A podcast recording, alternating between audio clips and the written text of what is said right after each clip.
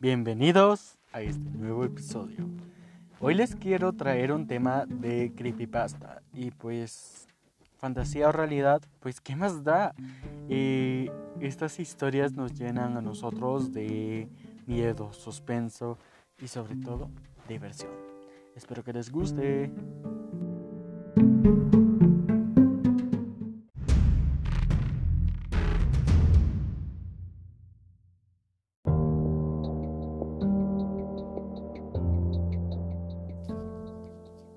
Esto se titula El hombre de los sueños.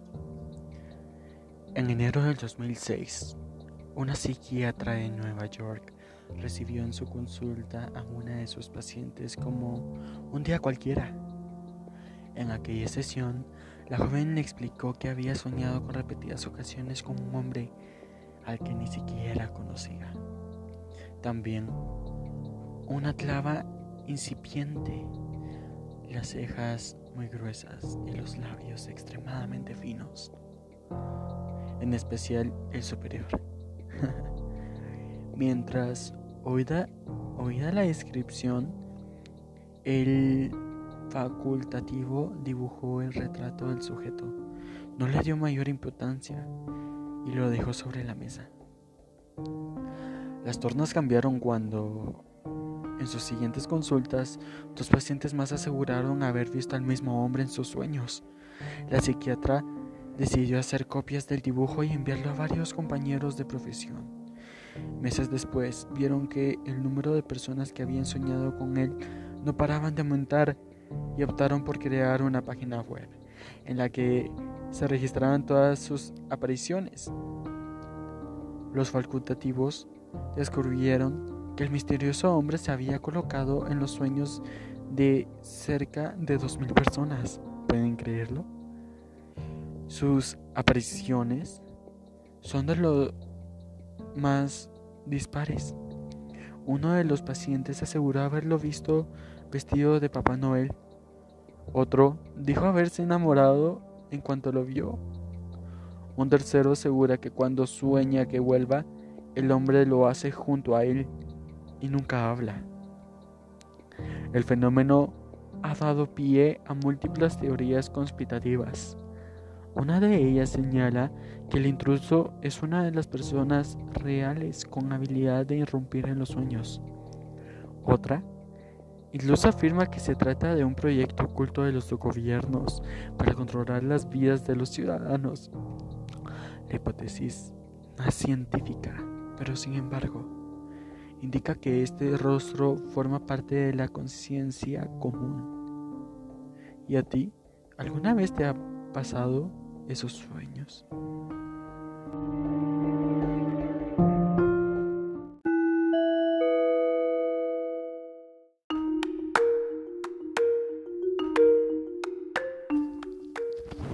Leonor se mudaba de nuevo y a su madre le encantaba, le encantaba la restauración, así que su predilección por las casas antiguas empujaba a la familia a llevar una vida más bien nómada.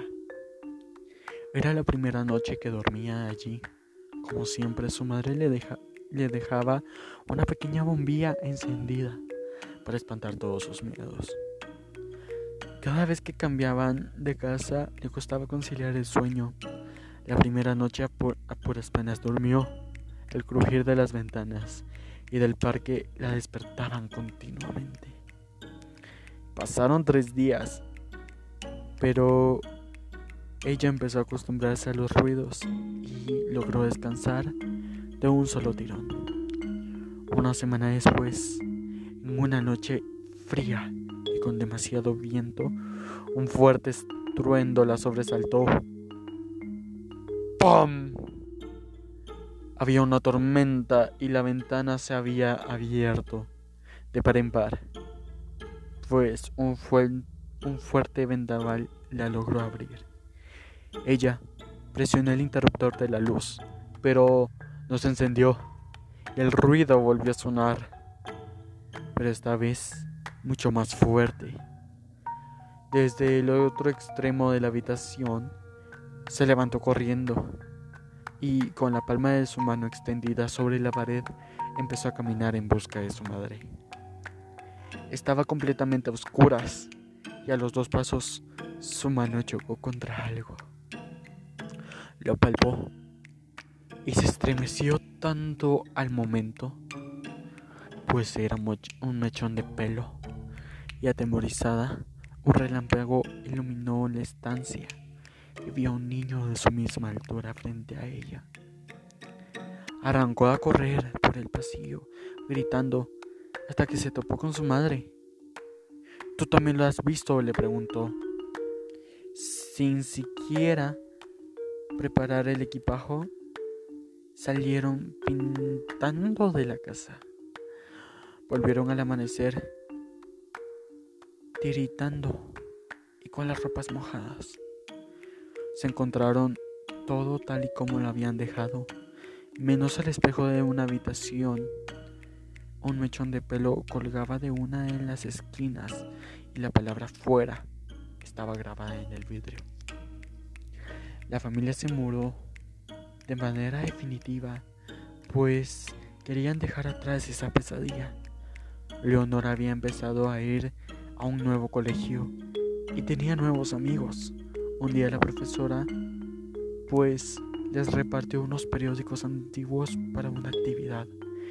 Y la niña ahogó un grito, pues cuando en una de las portadas vio al mismo niño una vez más, bajo un titular que dice: aparece un muerto, un menor, en extrañas circunstancias, a, los, a lo cual nos deja pensando.